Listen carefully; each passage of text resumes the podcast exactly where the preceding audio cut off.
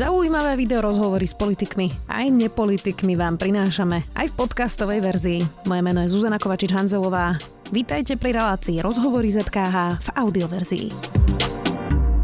Prinášame vám najpočúvanejšie dovolenkové podcasty.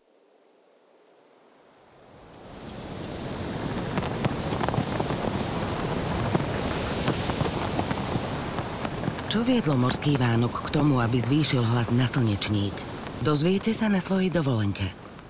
Na dovolenka.zme.sk nájdete poznávacie aj pobytové zájazdy, z ktorých si pre seba vyberiete ten najlepší. dovolenka.zme.sk Parlament dnes nevyslovil dôveru vláde Ľudovita Odora. Programové vyhlásenie vlády nepodporili poslanci Smeru, Hlasu, Smerodina, Olano ani fašistov. Strany nemali žiadne zásadné pripomienky k obsahu. V rozprave sa najmä točili okolo toho, že nechcú podporiť vládu prezidentky Zuzany Čaputovej o aktuálnych témach. S poslancom Hlasu Matúšom Šutajom Eštokom, vítajte. Dobrý deň, ďakujem za pozvanie. My ďakujeme, že ste prišli, pán poslanec. E, Máte nejaký obsahový problém s programovým vyhlásením vlády? Myslím, že to programové vyhlásenie vlády neublíži ani, ani nepomôže nejako zásadne. Je také, aké v podstate pán premiér vedel, že tá vláda nezíska dôveru. Také programové vyhlásenie aj prichystal. My sme od začiatku komunikovali, že úradníckej vláde nevyslovíme dôveru, pretože neprešla riadnymi voľbami a z nášho pohľadu na to všetko, čo od, od nich chceme za tie 4 mesiace, stačí, ak to bude vláda, ktorá tú dôveru nedostane a také nejaké kontrolky nám svietili pri, napríklad pri súčasnom ministrovi vnútra pánovi Šimkovi. Aké kontrolky? Kontrolky, keď sa vyjadroval na sociálnych sieťach, že teda on podľa neho, jeho osobného názoru by bolo fajn, keby na rokovaní e, Európskej rady súhlasil s tým, že sa zmení dlhodobý postoj Slovenska voči e, povinným kvótam z hľadiska nelegálnej migrácie. To boli kontrolky, ktoré nám trošku svietili, že čo si tu e, môže byť problematické, preto si myslím, že je dobré, že že tá situácia dneska je už uzavretá. Vláda sa môže sústrediť na to, čo aj my od nich považujeme za podstatné a to je, aby dotiahli, respektíve dali do nejakého stavu plán obnovy eurofondy, aby zabezpečili elementárne fungovanie štátu. Ale veď to bolo všetko v tom programovom vyhlásení. No veď, veď fajn a myslím, že na to dôveru nepotrebujú. To budú robiť 4 mesiace aj bez dôvery, nepotrebujú tú kompetenciu. No, len Ale chcem... ešte, aby som dokončil, mm-hmm. od nich požadujeme, a respektíve boli by sme radi, keby to urobili, aby nastavili súčasnej, respektíve odchádzajúcej vláde reálne zrkadlo toho, kam tú krajinu za 3,5 roka doviedli, aby sme iba neboli my, ako prirodzene opoziční kritici, lebo ako opozičný politik je to aj jednou z vašich náplní práce kritizovať vládu, ale aby to povedali oni, ak sa tvária, že sú nestranní, nepolitickí, aby reálne, tak ako napríklad minister financí pán Horvát povedal, že ten stav slovenských verejných financií je v najhoršom stave za 30 rokov. Toto očakávame od ďalších rezortov a ministrov, aby tak toto urobili to asi... a na toto dôveru nepotrebujú. Ale asi to tak prirodzene aj vyplývať. Ten plán obnovy tiež sa ukázalo, že sa kopec veci nestíha, uh, eurofondy prepadnú. Čiže to, toto asi vyplynie z toho mandátu tej, tej vlády. Len vy ste v hlase opakovane týždne vyzývali prezidentku, aby vymenovala úradnícku vládu práve preto, že bol chaos, že padala už niekoľkýkrát vláda Eduarda Hegera.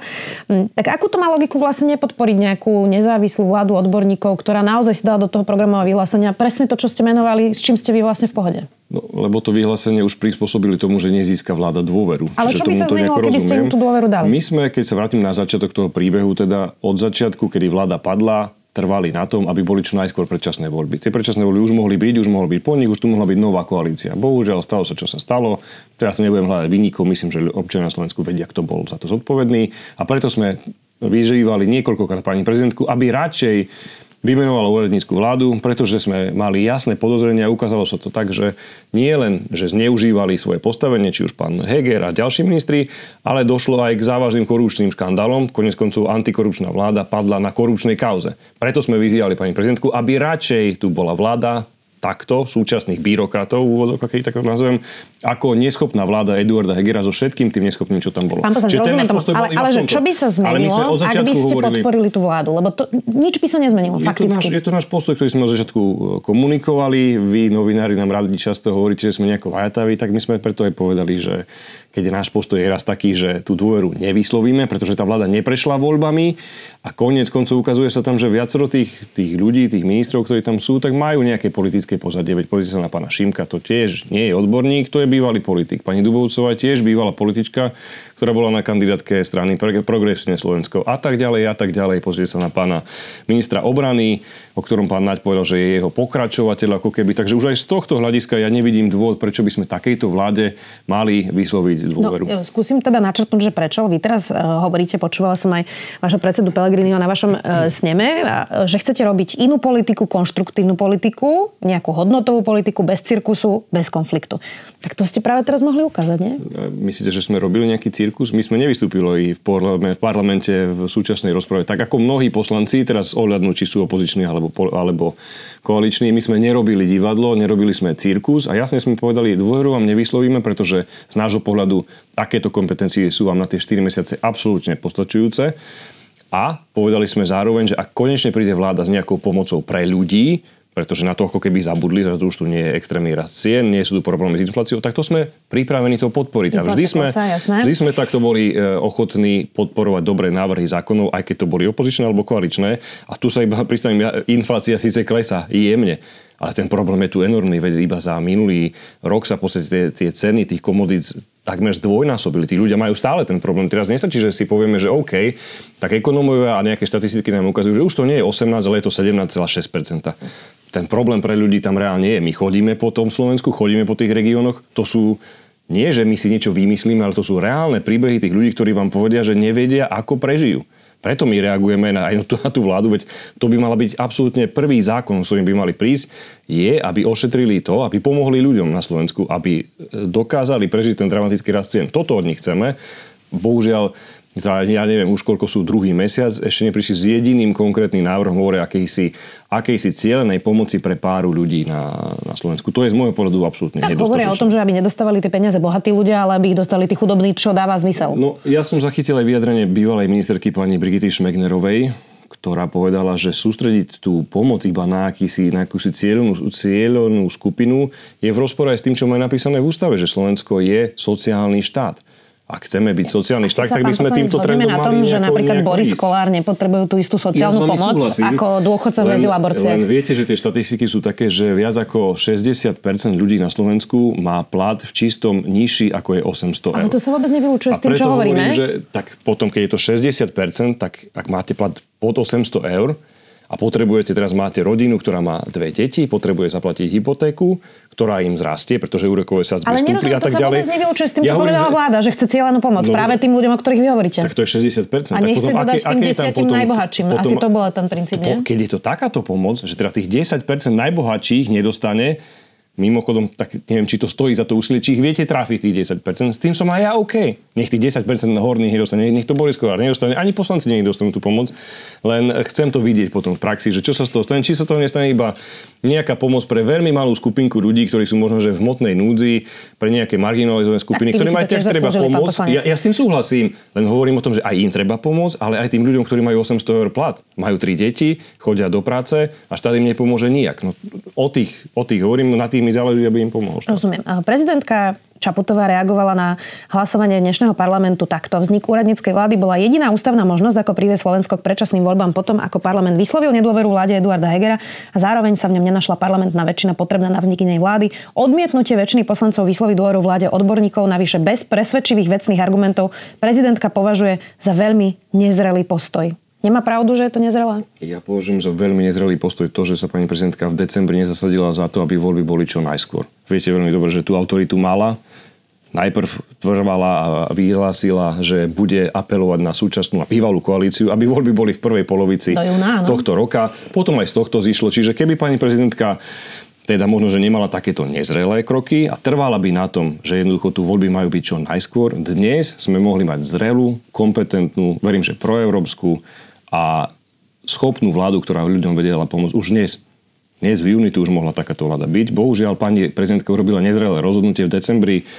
Mrzí ma to, že teraz to kompenzuje takýmito vyjadriami, ktoré myslím, že nikomu nepomôžu. Poďme aj na hlasovanie, ktoré dnes bolo v parlamente. Prešlo aj neprešlo viacero vecí. Parlament dnes schválil aj hlasmi vašej strany do ústavy právo na plátenie v hotovosti. To je nejaký akutný problém Slovenska? Je to téma, ktorá vzýšla. Myslím, že s týmto prišla buď sme rodina, alebo strana, strana SAS. My sme povedali, že s tým nemáme problém, pretože tie trendy tu jednoducho e, v, dlhodobej, v dlhodobom horizonte budú, že tu bude akýsi e, zámer dlhodobý tú hotovosť obmedziť. Ja s tým nemám žiadny problém, aby to v ústave bolo zakotvené. Čo všetko ešte dáme sa... do ústavy? Lebo máme tam manželstvo, pitnú vodu, teraz už aj hotovosť. To vyzerá, že tam naozaj môžeme dať všetko už. Našlo sa celospoločenské spektrum politických strán, ktoré to odsúhlasili. Ja si myslím, že to bolo nejakých 111 hlasov. Čiže v tomto tak? prípade, keď raz to celospoločenské spektrum sa zhodne a dojde k takejto zmene, veď preto aj to kvórum 90 pre, pre, To ja vôbec nespochybním. Ja sa pýtam, že čo všetko dáme do tej ústavy, že či tam naozaj musia byť aj takéto parciálne otázky. Viete, mňa či mrzí, to, tak, či takto má vyzerať mrzí, ústava? To sa teda s vami zhodnem, že to, čo sa udialo z ústavou za 3,5 roka, že sa z nej stal priam trhací kalendár, kedy sa tu rokovalo a robili zmeny ústavy bez riadného medzirožotného pripomienkového konania, to všetko šialenstvo, ktoré počas e, covidu a podobných vecí sme tu zažívali, toto bolo pre mňa skôr výkričníkom, že takto sa k ústave jednoducho správať nemôžete. To, že sa nám presadilo právo na hotovosť, určite by som z toho nerobil takúto drámu. Skôr by som robil drámu. Aj, aj ja osobne to považujem za neštandardné v demokratickej krajine, ktorá už má 30 rokov. A mala by si tú demokraciu vážiť, že takéto zmeny ústavy, aké sme videli za 3,5 roka, by jednoducho nemali byť normálne a v ústave by mali byť, súhlasím s vami, je to základný kameň štátu. Bohužiaľ sme sa stali svedkami toho, že aj práva, ktoré boli v ústave jasne zadefinované, boli za 3,5 roka častokrát porušované. Niekoľkokrát v rôznych prípadoch o tom rozhodol aj ústavný súd. Čiže Teraz ja, ja si karanténu a podobne, dobre, myslím rozumiem. Karanténu, myslím rôzne väzby a podobné veci, čiže bohužiaľ Niekedy nestačí, že je niečo zagarantované v ústave. Máme na to iné inštitúcie. Tu... Aj sami hovoríte, že úspeli e, viacerí na tých inštitúciách, tak asi to funguje tie protiváhy. Ale nechcela som teraz hovoriť o tom, o tom covide. Podľa poslanca SAS Vyskupiča ste vlastne nakoniec schválili e, trochu presný opak toho, čo parlament chcel, lebo prešiel ich pozmeňovák, že obchodník môže odmietnúť hotovosť z primeraných dôvodov, napríklad teda z hygienických alebo bezpečnostných. Mm, tak to ste teda schválili výnimku, ktorú môže asi využiť každý obchodník, keď bude chcieť, nie? Viem o tom pozmeňujúcom návrhu pána, pána poslanca z, zo strany SAS. OK, veď dobre, keď tam boli nejaké, nejaké jemné úpravy, kľudne nech to tak je. Ja s tým nemám nejaký problém. Konec koncu drvivá väčšina plena za, tú, za ten jeho pozmeňujúci návrh hlasovala. Takže okay. Skôr sa pýtam, že ako kvalitne vlastne tento parlament pracuje. Napríklad aj dôchodky ste valorizovali na niekoľkokrát v parlamente prechádzali aj nejaké chybné pozmeňováky. Rozpočtová rada k pozmeňováku vášho kolegu Erika Tomáša e, upozorňovala na zásadné chyby, ktoré by mohli zvýšiť deficit verejnej správy o 1,1% HDP a úroveň hrubého dlhu by sa pod vplyvom jeho návrhu do roku 2026 mala zvýšiť o 3,1% HDP a kritizovali niekoľko technických chýb, ktoré v tom návrhu boli, e, ako napríklad dvojité zohľadňovanie valorizácie. Tak pri všetkej úcte, naozaj by mali poslanci pozmeňovákmi vstupovať do napríklad tak komplikovaného systému, no, ako je dôchodkový tomto systém? konkrétnom prípade vás povopravím, pretože pán Erik Tomáš komunikoval s človekom z rozpočtovej rady, myslím, že to bol pán Todd a veci si s ním veľmi, veľmi jasne vyjasnili a to, čo oni tvrdili, nakoniec nebola pravda, pretože my sme prišli s pozmeňujúcim návrhom, ktorý mal znamenať to, že bude tu valorizácia reagujúca na infláciu a bude aj mimoriadná. A aj vďaka tomu, že sme s tým prišli, tak od, júna, od júla sa dôchodcom vyššia dôchodky o 10,6% v priemere. Bohužiaľ tam prišiel poslanec strany SAS, pán Cmorej, ktorý do toho vzniesol, vniesol chaos a nakoniec to vyzeralo tak, že jeho pozmeňujúcim návrhom sa účinnosť zákona presunie nie na tento rok, pretože podľa SAS netreba pomôcť dôchodcom teraz, ale až od 1.1.2024 a rovnako aj on zamedzil mimoriadnej valorizácii od júla. Čiže to bol chaos, ktorý do toho priniesla strana SAS, strana a teraz, plná Jedna z tých vecí, ktorá vlastne tak principiálne bola kritizovaná práve tou rozpočtovou radou je, že či by tak komplikované veci ako dôchodkový systém mali novelizovať poslanci poslaneckými návrhmi. Súhlasím plne s vami, že by to mala robiť vláda. Absolútne sa zhodneme, len bohužiaľ táto vláda sa na dôchodcov vykašľala. A preto bolo našou psou povinnosťou, pretože aj rozpočtová rada, aj MBS jasne povedali, že dôchodcovia sú jednou z ohrozených skupín, ktorí majú obrovský problém s infláciou a s chudobnením. Preto, keďže vláda nekonala, napriek tomu, že viete veľmi dobre, že sme tu zvolávali mimoriadne schôdze už dva roky, dva roky sme upozorňovali na tento problém, ktorý tu bol, tak vláda neurobila nič. A pre dôchodcov obzvlášť. Preto sme myšli, prišli my v hlase bol to jeden z 50 návrhov zákona, ktoré sme za celé volebné obdobie pripravili. Každý smeroval na pomoc ľuďom. A toto bol jeden z nich, pretože keď vláda raz nekoná, tak potom je povinnosťou opozície aj poslancov súplovať vládu a preto sme my museli pomôcť dôchodcom a nie je neschopná vláda Igora Matoviča a Eduarda Hegera, ale ináč s vami plne súhlasím. Pretože ani mne sa nepáči tá legislatívna smrš poslaneckých návrhov, ktorá za 3,5 roka tu bola, Teraz nehovorím o opozičných, pretože opozícia nemá inú možnosť iba buď teda príde s nejakým návrhom zákona, alebo, alebo ostane ticho. Ale keď máte teraz koalíciu, tak v koalícii predsa vláda je tá, ktorá štandardne návrhy zákonov prináša, pretože máte legislatívny proces, ktorý je o nejakej debate s odborníkmi a tak ďalej. Keďže táto vláda aj Igora Matoviča, aj Eduarda Hegera odborníkov ignorovali, tak sa rozhodli, že oni to obídu cez poslancov a tak sme mohli byť v parlamente svetkami x stoviek návrhov poslaneckých aj za, e, za súčasnú koalíciu. V minulosti to tak nikdy nebolo.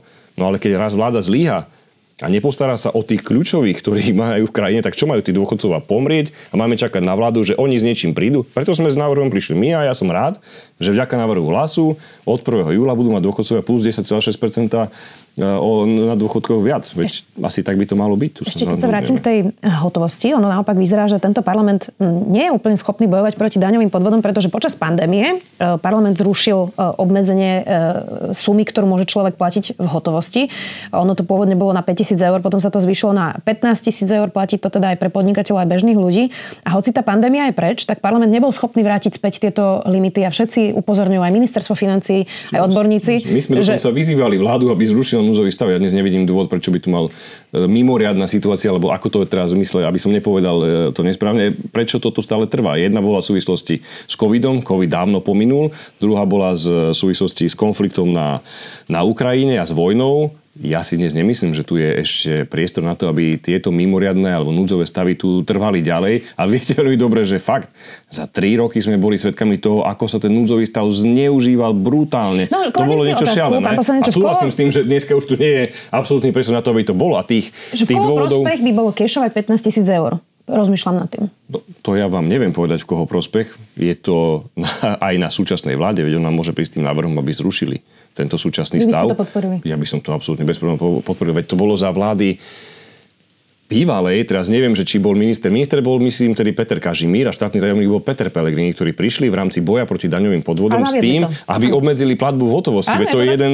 jeden z tých nástrojov, ktorý bol kľúčový pri, pri tomto. A táto vláda, ktorá sa hrdí akousi e, protikorupčnosťou, tak toto tu zaviedla. Ale im to vyhovovalo, pretože aj v núzovom stave sa vám ľahšie obstaráva, ľahšie sa porušujú pravidlá, ľahšie sa prihazujú zákazky Videli si aj to počas konfliktu na Ukrajine, veď Dastream, Production, Global Gastro, to sú firmy, ktoré od štátu napriamo, od ministra Mikulca dostala jedna, myslím, že 5 miliónov, druhá nejaké 3 milióny napriamo. Pretože si povedali, je núdzový stav, my môžeme všetko. Čiže ak tu niekto zneužíva zákon, zneužíva moc, tak to bola táto vláda, ktorá tu ja verím, že už nikdy nebude a o tom, že ako oni bojovali proti daňovým podvodom, ja verím, že o tom by sme si tiež mohli dať jednu peknú reláciu. Ja osobne som podával trestné oznámenie vo veci e, legalizácia a pranie špinavých peňazí na daňovom úrade v Nitre, kde prominentní kajúcnici ako pán Suchoba, Imrece, Mako, Čech ukradli 23 miliónov eur a do dnešného dňa im nie je ani znesené trestné stíhanie. Čiže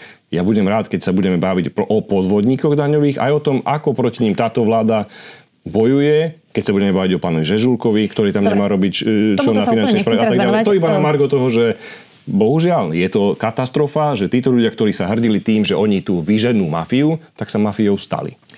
Tá rozpráva o programovom vyhlásení vlády bola miestami aj dosť absurdná, okrem teda Smeru, ktorý opäť vyťahoval Soroša a amerických agentov. Napríklad poslanec SNS Šlosar povedal, že mu prekáža, že premiér Odor je Maďar. Vy máte s tým problém, že premiér Odor je Maďar? Nemám s tým absolútne žiadny problém a poviem vám rád, že som v tom čase v, v tom plene nesedel a úprimne venoval som sa úplne inej agende. Možno, že som sa asi radšej venoval deťom, ktoré sú aktuálne choré, ale toto je tiež chore že tam máte, ja rešpektujem pluralitu názorov, že každý si v tom plene môže povedať, čo chce, ale ak chceme, aby tu ozaj tá debata bola kultúrna, bola na nejakej úrovni, už asi treba ten parlament normálne tento zavrieť, dať tam zámok, aby do 39. už jednoducho nerokoval. Ochráni sa štátna kasa, ochráni sa zdravie mentálne občanov, veď pristúpil tam Igor Matovič so svojimi splaškami s prepačením. Na čo toto je dobre? Ja s vami súhlasím, no nepatrí to tam. Tak ako tam nepatrí tieto výroky pána Šlosára, pána Matoviča a ďalších. Je, je to absurdné. Pána Blahu som iba tiež zachytil niečo, že dookola, dookola Soroš, že vláda je neústavná. Na čo? Veď keď mám čo povedať, tak v tom plene vystúpim. Snažme sa byť konštruktívni, veď e, ja chápem, že v dobe, kedy najsledovanejšia relácia je farma alebo rúža pre nevestu, tak je primárne záujem o bulvarizáciu tej politiky. Ale nezabudujeme na to, že kto ju zbulvarizoval, kto ju celú znehodnotil. Pred 12 rokmi Igor Matovič so svojimi vysypanými striekačkami, plagátmi a podobne. Čiže ale on je, on je tvorca toho chaosu, tej nekultúry. Nám vlastne záleží na tom, aby budúca vláda, budúci parlament mali kompetenciu, mali kultúrnosť a ozaj však keď sa pozriete aj na vyjadrenia Petra Pellegrino, tak je ten, ktorý sa snaží tú spoločnosť ukludniť, pretože tie vášne, ktoré sú dnes, a to, ako ľudia vnímajú súčasnú situáciu, že sú nahnevaní, to už nie je ani nejaký strach, to je vyslovene, že hnev, tak je prirodzené, že tí politici častokrát na tej vlne toho hnevu vyrastajú. A potom stačí povedať takýto nezmysel, ako povedal pán z LSNS a možno mu nejaká časť fanúšikov zatlieska, dostane pár lajkov na Facebooku, ale keď o tomto má byť politika, asi sme niekde urobili chybu. No inak z toho dnešného hlasovania ma ešte prekvapilo, pán Eštok, že parlament dnes ústavnou väčšinou schválil aj uznesenie poslanca Kufu o šéfovi slovenského zastúpenia Európskej komisie Vladimíro Výšuchovi. Vy ste tiež hlasovali za, keď som si dnes pozerala to hlasovanie a vyzvali ste tým Európsku komisiu, aby žiadala odvolanie pána Šuchu z tejto pozície. On mal teda taký ako marginálny výrok na dosť bezvýznamnej konferencii. Ja som z na tej konferencii bola, tam bolo asi 20 ľudí. Uh, Denník postoj o tom obsesívne písal niekoľko článkov. Tie, vytr- tie výroky boli aj trochu vytrhnuté z kontextu. Má toto riešiť parlament, pán poslanec? My sme žiadali, v, myslím, že to bolo môj kolega na zahraničnom výbore, aby sa to uznesenie zmenilo tak, že nežiadame Európsku komisiu o odvolanie, ale aby sa ospravedlnil. Aj tento ale má konkrétny... toto riešiť parlament, je moja otázka. Človek, je to už na každej e, legislatívnej slobode tých poslancov. Keď s tým prišiel pán Taraba, no tak sa to odhlasovalo a prešlo to. Pre mňa je tiež absurdné, aby tu nejaký človek hovoril o Slovensku tak, ako hovoril. Beriem, že to môže byť v tomto kontextu, ale aký dojem to potom vytvára? A to parlament bude o všetkých výrokoch komisie, takto hlasovať? No, keď tam budete mať takéto návrhy, tak to sa môže pokojne stať. Preto hovorím, dajme tam zámok, zavrime ten parlament do 39. nech tam nikto nechodí a potom a už nech tá vláda bude. Ja som to považoval tiež za vec, ktorá by sa jednoducho diať nemala. Veď viete dobre, že to je zástupca, ktorý ešte v minulých voľbách kandidoval za progresívne Slovensko, teraz je to nominant e, Európskej komisie. PS spolu, on bol myslím, že za to za časť spolu, aby sme boli presní. Neviem, neviem, PS spolu alebo PS bez seba, už, už ozaj neviem. Je to, bol to politický nominant a toto sú teda výroky týchto extrémistov, no tak nech si ľudia o tom urobia názor. Pre mňa to neboli výroky hodné zástupcov Európskej komisie. Pán poslanec, v pohode. Ja rozumiem, že máte na to názor. Moja otázka je, či toto má robiť parlament, Nie. aby sa teraz uzneseniami ja, vyjadroval ja, k marginálnym výrokom Podľa nejakých mňa úradníkov. Parlament mal robiť všetko preto, aby pomáhal ľuďom. Veď my sme s tým návrhom neprišli. My máme napríklad teraz v parlamente náš návrh o tom, aby boli zastropované marže obchodných reťazcov. To je priamy návrh na to, aby sa ľuďom pomohlo, aby tie ceny boli nižšie, pretože viete veľmi dobre, že zahraničné reťazce si tu hádžu obrovské prírážky a preto sú tie potraviny vysoké. O tom hovorím, že o tomto by parlament mal rokovať. No ale kľudne, tak hlasovali ste za. No, Zaujíma ma to inak aj preto, že aký vlastne máte vzťah napríklad s poslancami, ktorí kandidovali do parlamentu za fašistov, že či vám nevadí hlasovať za ich návrhy? My sme sa vždy pozerali na to, že koho ten návrh, o čom ten návrh hovorí ak hovoríte o pánovi Tarabovi, ja som mám s pánom Tarabom... Kon... Kufa, pán Taraba. S pánom Tarabom korekt, mám konkrétne korektné vzťahy, myslím, že teraz v Slovenskej národnej strane. Ale kandidoval za SNS. Veď to, mi, to, je, to, je, to je jeho problém, nech si to vysvetlí. Ja iba hovorím, že s konkrétnym poslancom ja mám korektné vzťahy a častokrát sme sa nezhodli, veď viete dobre, že sme ho extrémne kritizovali za to, že on mohol byť ten ten jazyček na váhach, že tu mohla zostať ešte vláda Igora Matoviča. To bol on, to boli oni štyria poslanci, ktorí sme ho kritizovali. Ale keď prídu s niečím rozumiem, OK. A, za svoju... Rozumné za, myslíte čo teraz? Toho uh, pána Šuchu. Hlasovali sme za, aby sme dali jasný signál toho, že zástupcovia Európskej komisie nominovaní progresívnym Slovenskom nebudú hovoriť PS o Slovákoch. Budem že, opravať, aby sme boli dobre, korektní. Tak PS spolu nebudú hovoriť o Slovákoch, že majú zdegenerovaný chromozom. Prepačte, takáto debata, ako nepatrí do verejného priestoru debata pána Šlosára, že pán, pán Odor je Maďar, tak rovnako aj nejaký PS spolu by sa nemal vyjadrovať na to, že Slováci majú zdegenerovanú ich chromozom. No, čo vlastne hovoríte na nových ministrov a vládu, ak by sme dali uh, bokom teraz programové vyhlásenie vlády a, a hlasovanie práve o dôvere? Oni sa teda nehádajú, nezapájajú sa nejako do tohto politikárčenia. Zatiaľ to naozaj vyzerá na nejakú vecnú diskusiu, slušné spôsoby, všetko si to tam odsedeli, to už sme dávno nevideli, že by takto vláda uh, disciplinovane uh, sedela napriek teda aj pomerne nekultivovanej diskusii. Um, tak čo, dobre, zle podľa vás? Aký Ale, majú výkon? Tak by to malo byť. Tak by to malo byť. Ja si pamätám, keď sa za minulej vlády robili odvolávania hoci ktorého člena vlády, tak vždy tam niekto z vlády sedel. Teraz sme odvolali tých ministrov x krát, Mikulca 8 krát oni nemali ani tú úctu parlamentu, aby tam prišli do toho parlamentu. No ale vráťme sa teraz k ja vláde. si, však preto to porovnávam, že tak by to malo byť. Veď oni sú norm, je Čiže to, je to spokojní s normálne. ich výkonom.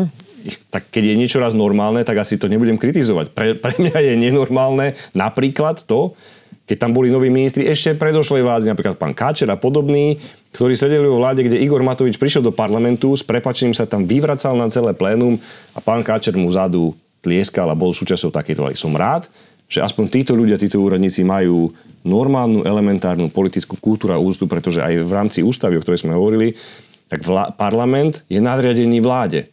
A to neexistuje, že jednoducho tu si povie nejaký minister, že ja teraz do parlamentu nejdem, lebo neviem čo parlamentu sa zodpoveda vláda. A preto som rád, že títo ľudia už na začiatku majú takú elementárnu ústu do toho parlamentu. Prišli, odsedeli si tam. Verím, že sa im to aj niekedy ťažko počúvalo, lebo niektoré veci sa aj mne by tam ťažko počúvali.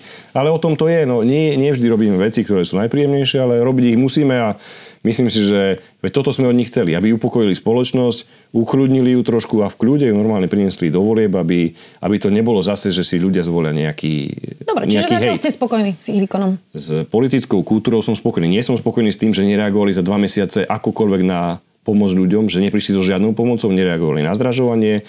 Bol som nespokojný, keď minister vnútra vyjadril svoj názor, že by tu povinné kvóty mali byť. Ale v rámci politickej kultúry a toho, že sedeli v parlamente, som spokojný. Inak Smer a Robert Kaliňák začali e, v posledných týždňoch rozprávať viac o spochybňovaní rozsudku v kauze vraždy Jana Kuciaka a Martiny Kušnírovej. On teda tvrdí, že za vlády Petra Pellegriniho e, sa zmanipulovalo vyšetrovanie vraždy um, za vedenia policie inak e, pána Lučanského a že sa nevyšetril skutočný vrah, čo má byť teda podľa Smeru nejaká skupina DPHčkarov. Ministerka vtedy bola pani Saková, premiér Peter Pellegrini. Tak... Um, Zmanipulovalo sa za vašej vlády vyšetrovanie vraždy Jana Kuciaka? Ja som v tom čase bol šéf úradu vlády a nemám akúkoľvek, e, akýkoľvek poznatok e, o, o tomto niečom. Ak to tvrdia kolegovia z opozície, tak nech, nech to dokazujú. Myslím, že sú tu orgány činné trestnom konaní, ktoré v tejto veci konajú. Nech prešetria všetky verzie. Ja, ozaj, ja, ozaj, ja do toho vôbec nebudem, na to vôbec nebudem reagovať. Nebudem to akokoľvek spochybňovať. Viete, že to je absolútne citlivý prípad. Veď na tom tá bývalá vláda padla. A vtedy prišiel Peter Pellegrini, ktorý rovnako mal vtedy úlohu upokojiť spoločnosť, upokojil ju, našiel za, aj po, za pomoci pána generála Nebohého Lučanského páchateľov. Vyzeralo to, že aj objednávateľa. A už iba činné v trestnom konaní mali konať. Súdy, prokuratúra a tak ďalej. To, že sa tu rozhodlo na posledný nejako ináč, to musím rešpektovať, ale ja nebudem ten politik, ktorý tu bude, ja nie som vyšetrovateľ, aby som prinašal nepovedal, svoje. že Marian Kočner si to neobjednal, oni iba povedali, že na to nie je úplne Samozrejme, veľa dôkazov, aby samozrejme. ho odsudili na doživote. Áno, a ja som právnik a ctím si e, staré rímske príslove in dubio pro reo, to znamená, že v pochybnostiach vždy v prospech obvineného. Tak toto je. Na tomto je už historicky postavený náš súdny systém. 2000 rokov to tu takto stojí, takže to musíme Jasne, mňa rešpektovať. zaujímalo, že či sú to blúdy, čo Tomu, hovoria. tomu to je ozaj, akože ja som toto zachytil iba na jednej tlačovej konferencii, neviem o tom absolútne nič. Stále Ak to opakujú, oni, vidíte, no. Ak to oni tvrdia, fakt, pána Kaliniaka si tu zavolajte, možno, že vám povie nejaké nezvratné dôkazy, možno, že ich poskytne Zatiaľ sa to nepodarilo z Ja o tom dostať. neviem nič. Rozumiem. Vy ste teda na vašom sneme vylúčili spoluprácu s LSNS a Olano, ale zároveň sa Peter Pellegrini aj vyhranil voči Smeru a ak som to teda správne pochopila aj voči Republike. Hovorím správne? Nie, lebo my sme spoluprácu s LSNS a Olano vylúčili pred dvomi rokmi na našom predsedníctve a teraz sme prišli s jasným memorandum o tom, že s kým si vieme predstaviť spoluprácu. To bolo 10 bodov zadefinovaných, kde sme povedali, že už sa k tomu viacej nebudeme vyjadrovať. Áno, pred dvomi rokmi LSNS Olano, pretože to je extrémizmus, najväčšie zlo, ako, aké v krajine existuje. A s kým? Tak každým, s každým to bude ochotný akceptovať týchto našich 10 bodov, kde hovoríme o tom, že tu musí byť európske, európska orientácia, zakotvenie v štruktúrach NATO, o tom, že tu musí byť sociálny štát a tak ďalej. Republika nie sú extrémisti?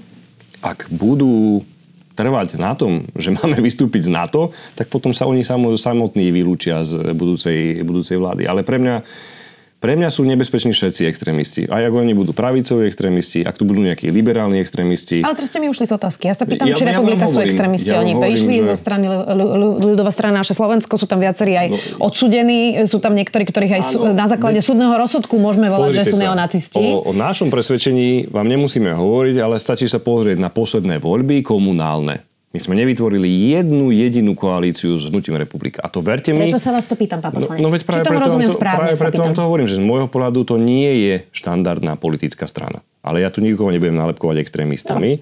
Ale my sme boli tí, ktorí s nimi nepodpísali žiadnu koalíciu. A o tom, či budú vo vláde, či akože národné síly budú zaspôvať oni, alebo to bude SNS, o tom rozhodnú ľudia. Dobre, tak myslím, že ste odpovedali celkom jasne. Mám pre vás záverečnú otázku. Vy ste to vlastne čiastočne spomínali na začiatku, že médiá vám hovoria, že vajatáte. Tak ja som e, počúvala včera e, celý prejav Petra Pellegriniho práve v Puchove na vašom e, sneme. Malo to asi hodinku 15.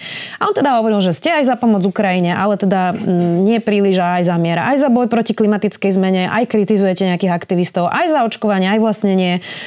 No ale či sa takto dá robiť vlastne hodnotová politika, že zbieram ten stred a vlastne nepoviem nejaký jasný názor na nič. Že vždy som niekde v strede. Dá sa to takto robiť? No ale dá sa, veď vidíte, keď sa vrátim teda k tomu očkovaniu, veď sme jasne povedali, že sme proti povinnému očkovaniu a že sme za to, aby sa rizikové skupiny očkovali. Tak na konci dňa asi ten postoj, postoj náš bol najlepší. Ja som sa napriek všetkému mediálnemu davu a šialenstvu zaočkovať nedal. Tu som živý, zdravý, Ste COVID som mal iba raz. Samozrejme, veď preto hovorím, že to nie je povinné. Moji rodičia sa dali zaočkovať, aj moji svokrovci sa dali zaočkovať. Ale tento tlak, aby sa tu každý dal zaočkovať, sa ukázal ako nesprávny. To bol náš postoj. Že nie všetci rizikové skupiny áno.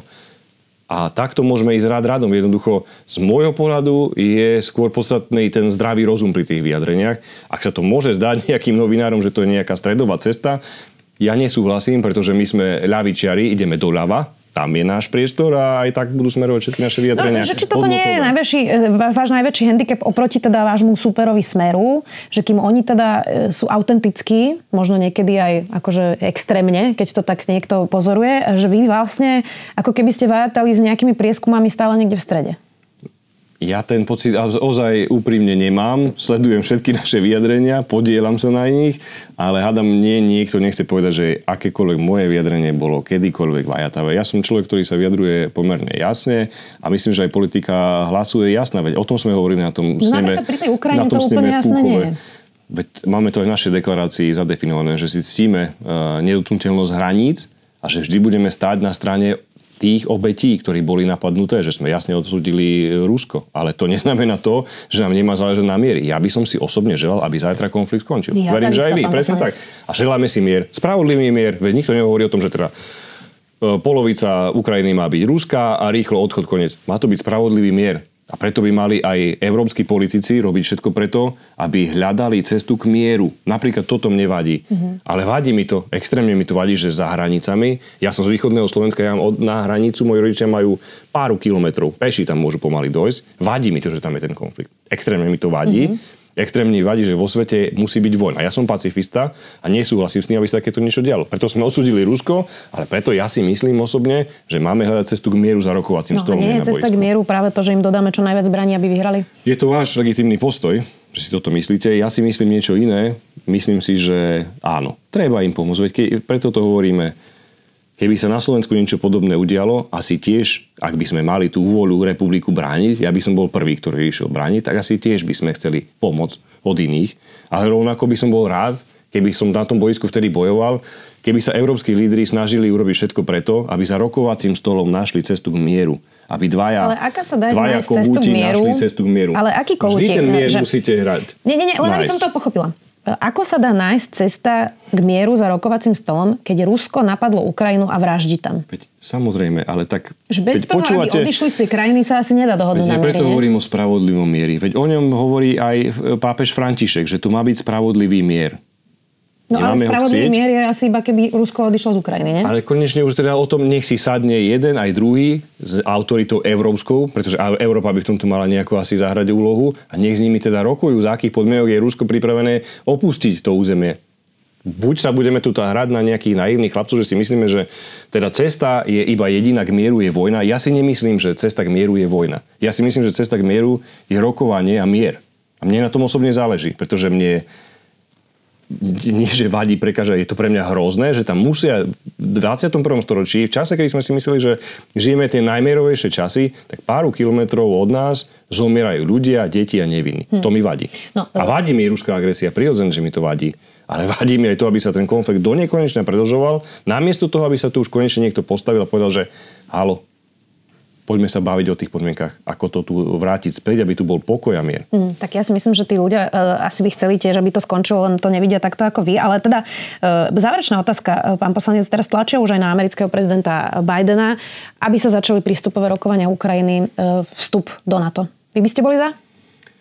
Nemyslím si, že to je správna cesta. Ak tu chceme opäť mier, vždy sa hovorilo, a to bolo ešte v časoch, keď tu bola e, e, pani Merkelová, že Ukrajina má preto svoju neutralitu, pretože to je akási neutrálna zóna a aj bude to najlepšie k tomu, aby sa nevyvolal nejaký Ale konflikt. Ale keď Ukrajina chce vstúpiť do NATO, nemyslím veď si, to je predsa ich rozhodnutie. Nemyslím si, že Ukrajina je na to pripravená, pretože viete dobre, koľko trvali prístupové rokovania nám či už do Európskej únie alebo do NATO, musíte splňať nejaké štandardy. A nemyslím si... Najlepšiu armádu ja práve teraz oko, v okolí, si, že ak chceme na Slovensku mier, tak toto nie je dobrý nápad. Hmm. Ja s tým nesúhlasím. Boli by ste proti ešte raz opakujem, ak chceme, nie že na Slovensku mier, ale vo svete mier, tak hľadajme také riešenia, ktoré nám ten mier zabezpečia. A toto si myslím, že to riešenie nie je. Ďakujem pekne, že ste si našli čas. Vážim si, že ste prišli. Matúšu tak poslanec hlasu. Ďakujem pekne za pozvanie. Ak chcete podporiť kvalitný obsah, ale aj naše videá, najlepšie urobíte, ak si predplatíte denník SME na sme.sk lomka predplatné. A ak chcete, aby vám na budúce žiadne nové video neušlo, stačí, keď nám dáte na našom YouTube kanáli denníka SME odber a zapnete si upozornenia. Ďakujeme. Počúvali ste podcastovú verziu relácie Rozhovory ZKH. Už tradične nás nájdete na streamovacích službách, vo vašich domácich asistentoch, na Sme.sk, v sekcii Sme video a samozrejme aj na našom YouTube kanáli Denníka Sme. Ďakujeme. Prinášame vám najpočúvanejšie dovolenkové podcasty.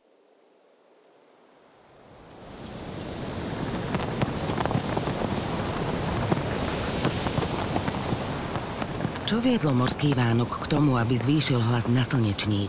Dozviete sa na svojej dovolenke. Na dovolenka.zme.sk nájdete poznávacie aj pobytové zájazdy, z ktorých si pre seba vyberiete ten najlepší. dovolenka.zme.sk